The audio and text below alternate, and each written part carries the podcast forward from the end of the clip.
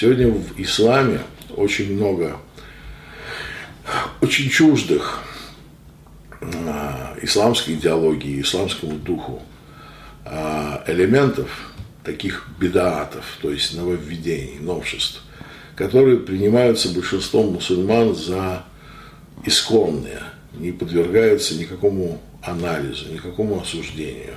Вместе с тем это совершенно недавно возникшие вещи, которые импортированы из чуждого пространства. И вот Ихванов осуждают за то, что они якобы играют в западную политику, создают там, партии, а, организуют выборы, а, что парламенты, партии и так далее – это элементы западного политиканства. Но, по крайней мере, ихваны а, делают это сознательно и с оправданием на то, что это некая временная мера, которая позволяет в определенных условиях просто прийти к власти. По крайней мере, они выделяют это таким образом, что это можно обсуждать, критиковать, участвовать в этом, не участвовать. Но есть масса вещей, которые люди принимают без возражения. Просто не понимают э, даже, что то, что они исповедуют, то, что они выражают как исламское, на самом деле является антиисламским. Но таких вещей настолько много, что их даже бесполезно перечислять. Например, а, учение о добре. Угу. Мусульмане должны знать, что с точки зрения исламской теологии нет добра и зла как такового, а есть добро и зло только то, что заповедал или запретил Всевышний Аллах. То есть независимо от запрета, от установления Всевышнего Аллаха нет объективного, самого по себе существующего добра и зла. Тем не менее, масса мусульман полагает, убеждены, что существует некое добро, которое существует как бы само по себе, как таковое. Они унаследовали эту языческую теорию от окружающих нас не мусульман, которые действительно исходят из того, что Бог благ. Для нас ситуация состоит совершенно в другом. Теологически для нас не Бог благ, а благо существует только потому, что оно приказано нам Творцом.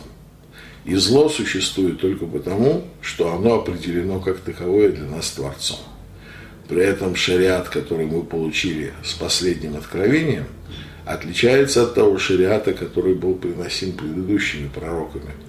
Так что э, есть динамика в определении того, что есть благо и что есть зло по отношению к одним и тем же вещам в развитии откровения единобожия – я уж не говорю о представлении о благе и зле в других традициях. Да? Кроме того, многие мусульмане уверены, что мир – это благо в любом случае, само по себе. Что надо стремиться к миру, что ислам – это религия мира. Они постоянно доказывают всем и друг другу, что ислам – это религия мира и так далее, и так далее.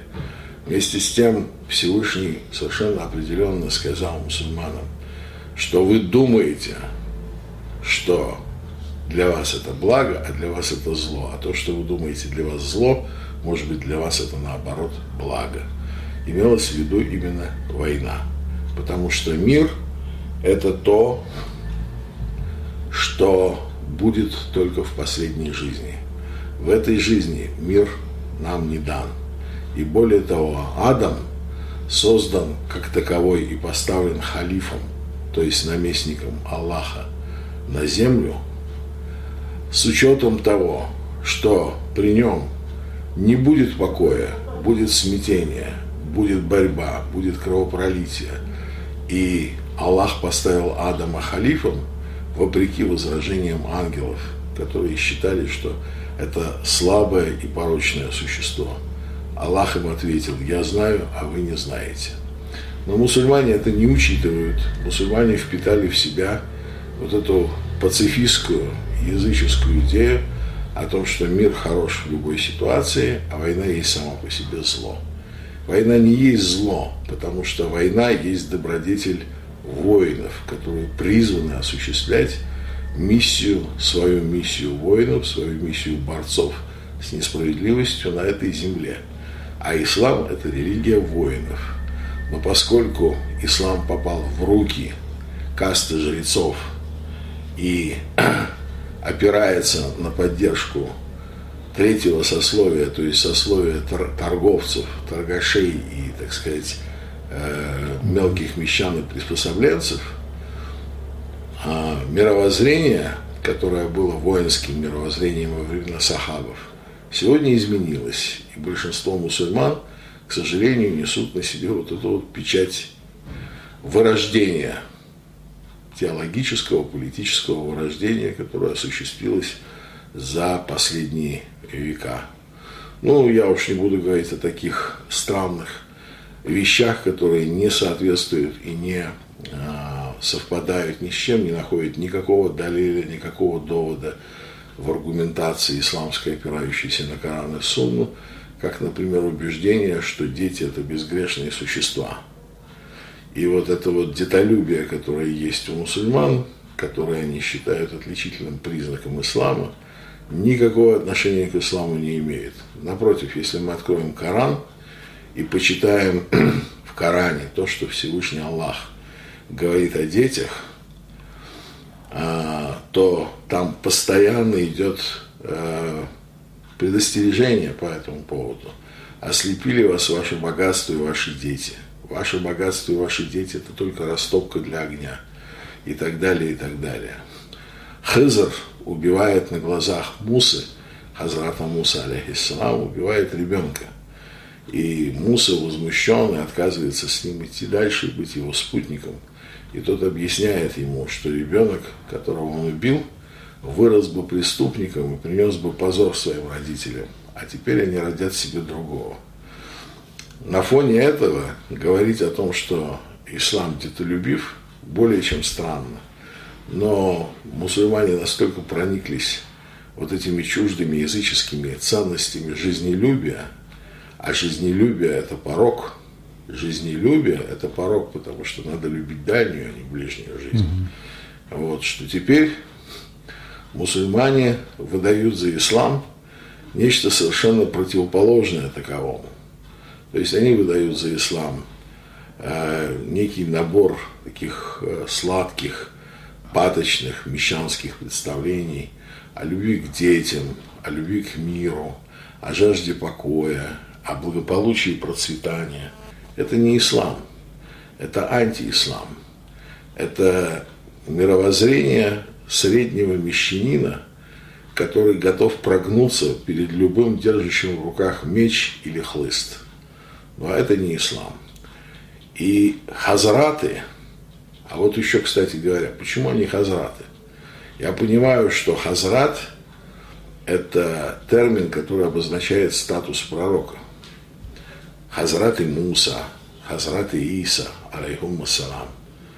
Почему какой-то заштатный имам какой-то деревенской мечети позволяет себе называть титулом, которого достойны только пророки? Вот эту категорию извратителей ислама – мусульмане должны вывести как блох.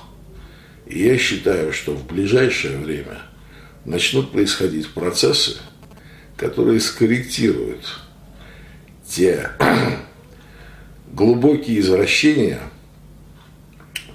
появившиеся в теле ислама, появившиеся в теле умы за последние столетия. Ислам будет очищаться. Иногда очень жестко, иногда шокирующе жестко, как мы, так сказать, видим в свидетельствах того, что происходит на Ближнем Востоке. Там многих шокирует та жесткость, с которой действуют многие пассионарии, пришедшие бороться против мировой системы на территорию Сирии и Ирака. Но это необходимая жесткость. Вот э, тоже опять-таки некоторые говорят, мы видим зверство, мы видим кровь, это ужас, это дикари. А вот когда после Бадра пророк, саллиллаху алейhi вассалям, взял несколько сот пленных и хотел их отпустить, ему был низведен аят. Не дозволялось никакому пророку отпускать и мириться, прежде чем не было произведено им избиение на земле. И он перерезал этих людей, которые были взяты им в плен. А ведь это были родственники его сахабов, потому что это была гражданская война.